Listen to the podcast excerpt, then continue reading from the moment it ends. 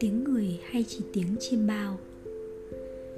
Có bao giờ bạn mơ thấy một âm thanh chỉ một âm thanh thôi, không hình ảnh?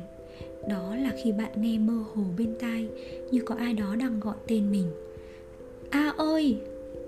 Vừa như ngay bên cạnh, vừa như xa xôi lắm, mơ hồ như một giấc chim bao vậy đó là tiếng ơi mà lúc nhỏ tôi hay nghe lắm. Có ngày nghe đến hàng chục lần. Có khi bà ngoại gọi, a ơi, về ăn cơm. Có khi là cậu bạn thân à đi câu cá. Có khi là đứa em trai thì thầm vào tai, a ơi, khi muốn xin xỏ thứ gì?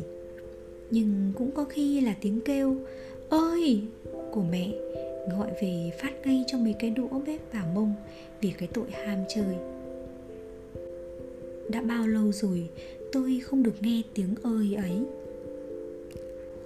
Những buổi sớm mai của thời thơ ấu, tôi thường bị đánh thức khi trời còn tờ mờ sương, bởi tiếng nước chảy trong trẻo đổ từ gầu vào chiếc thùng nước vọng vào từ ngoài giếng.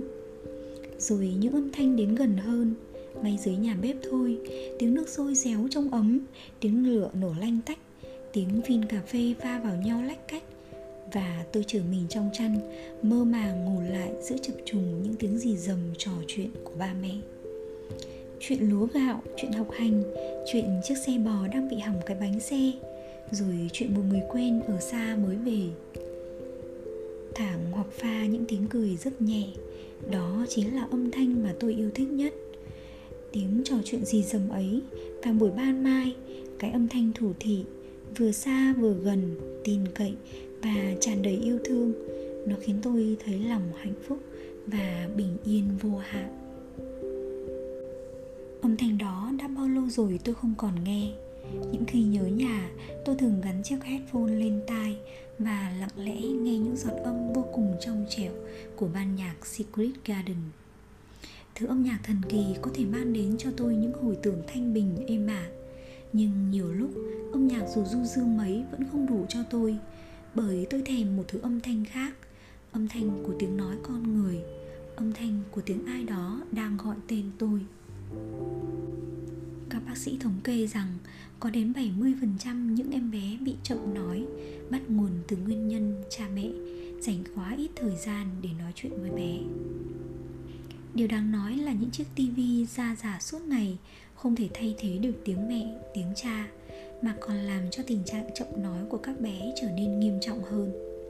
Bởi trẻ em, cái tuổi bi bô ấy phải nghe và được lắng nghe với tình yêu thương cũng như sự thông hiểu thì mới nói được nghĩa là không chỉ có người lớn mới có lúc thèm nghe tiếng người mà ngay cả trẻ con cũng vậy có phải chúng ta ngày càng ít nói chuyện với nhau hơn. Chúng ta gặp nhau qua tin nhắn, chúng ta đọc blog, hay chúng ta gặp nhau trên những câu status trên facebook của nhau mỗi ngày. Chúng ta tưởng như đã biết hết, biết hiểu hết về nhau mà không cần phải thốt lên lời. Có phải vậy chăng? Có phải chúng ta cũng như loài cá heo có thể giao tiếp với nhau bằng sóng siêu âm? Tiếng nói con người dùng để làm gì nếu chúng ta không phải dùng nó để thổ lộ, để giải bày, để xoa dịu? Nếu muốn hiểu được thì phải được lắng nghe. Nếu muốn được lắng nghe thì phải được nói trước đã. Vậy thì còn ngần ngừ chi nữa, hãy nói với nhau đi. Nói với ba, với mẹ, với anh chị, với em, với bạn bè. Đừng chat, đừng email, đừng post lên facebook. Hay chạy đến gặp nhau, hay ít nhất hãy nhấc điện thoại lên, thậm chí chỉ để gọi nhau một tiếng. Ơi dịu dàng. Một tiếng người thực sự ân cần, yêu thương, quan tâm gần gũi và chắc chắn không phải là chim bao.